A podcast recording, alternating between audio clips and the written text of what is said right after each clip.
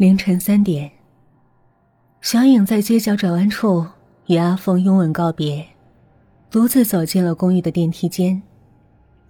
阿峰是位英俊潇洒的男子，自己开了一间贸易公司，且身后美女如云。难得的是，阿峰甘愿为他舍弃结发的妻子，与他重新组建小家庭。小影一面想着，一面走进电梯。冰冷的电梯门，在他的身后合拢。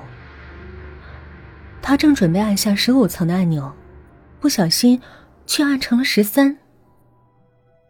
小影住在十五层，实际上应该是第十三层。外贸投资修建电梯公寓时，按照国外的规矩，没有说不吉利的十三、十四层，十二之后直接就是十五。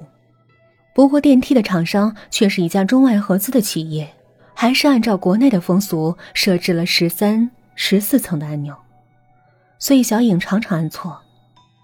他本来就是个很粗心的人，不过，往常的经验告诉他，即使按错了也没关系，那两层楼根本就不存在，即使按下了，电梯也不会停下。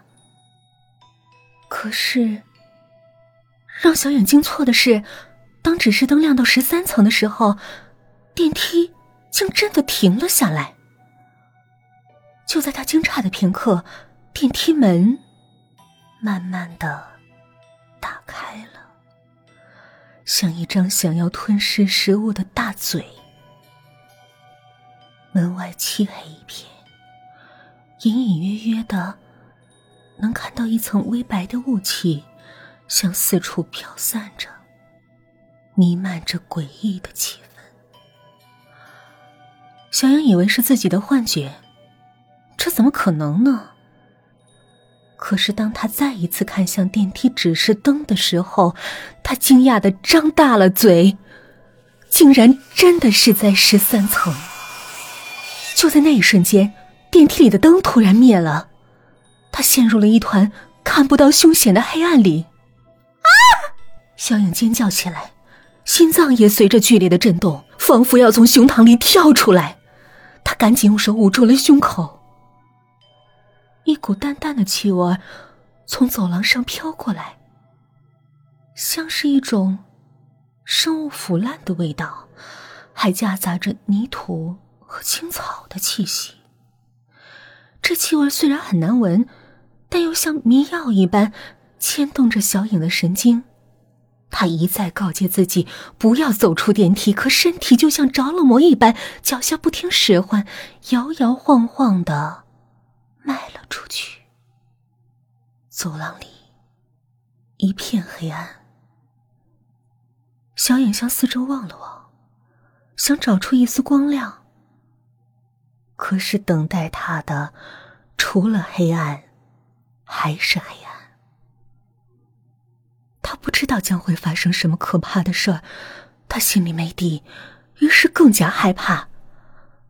他突然想起自己的包里有打火机，像是找到了救命稻草似的，急忙从包里找出来。他点燃打火机的一刹那，当他看到眼前的景象，他又惊声尖叫了起来。啊！只见一个白色的影子悬在了半空中，黑色的长发将脸全部挡住，鲜红的舌头在嘴巴外露出长长的一截。他张开嘴，尖利的牙齿在打火机微弱的光中闪着点点寒光。你猜我是谁？白衣女鬼用干瘪麻木的声音缓慢的问着。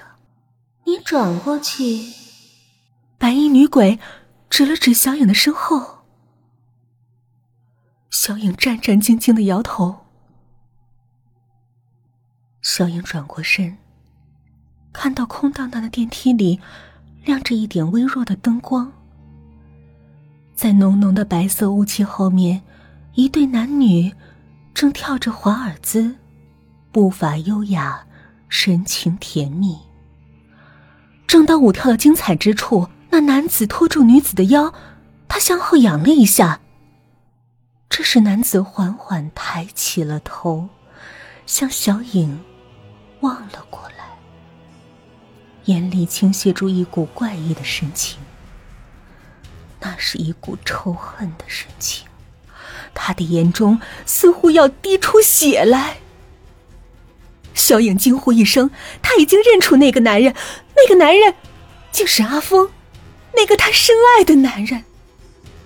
阿峰扼住了女子的咽喉，脸上浮出一种胜利的微笑，加重了手里的力量。他的脸上始终露着不敢相信的表情，然后忽然身体一软，瘫在了地上。阿峰站起来，擦了一把汗，然后狞笑着女人的尸体，重重的踏上了一脚。这时，电梯里的灯光。突然熄灭了，一切又归于黑暗。小影目瞪口呆的站立在原地，他已经无法分辨眼前所见的真伪。白衣女鬼的嘴唇抵在他的耳边，朝他吐出一口气，又是那股吃剩的腐烂的气味。那个女人就是我。我是他的妻子，阿峰为了娶你而杀了我，还把我砌进了家里的夹墙里。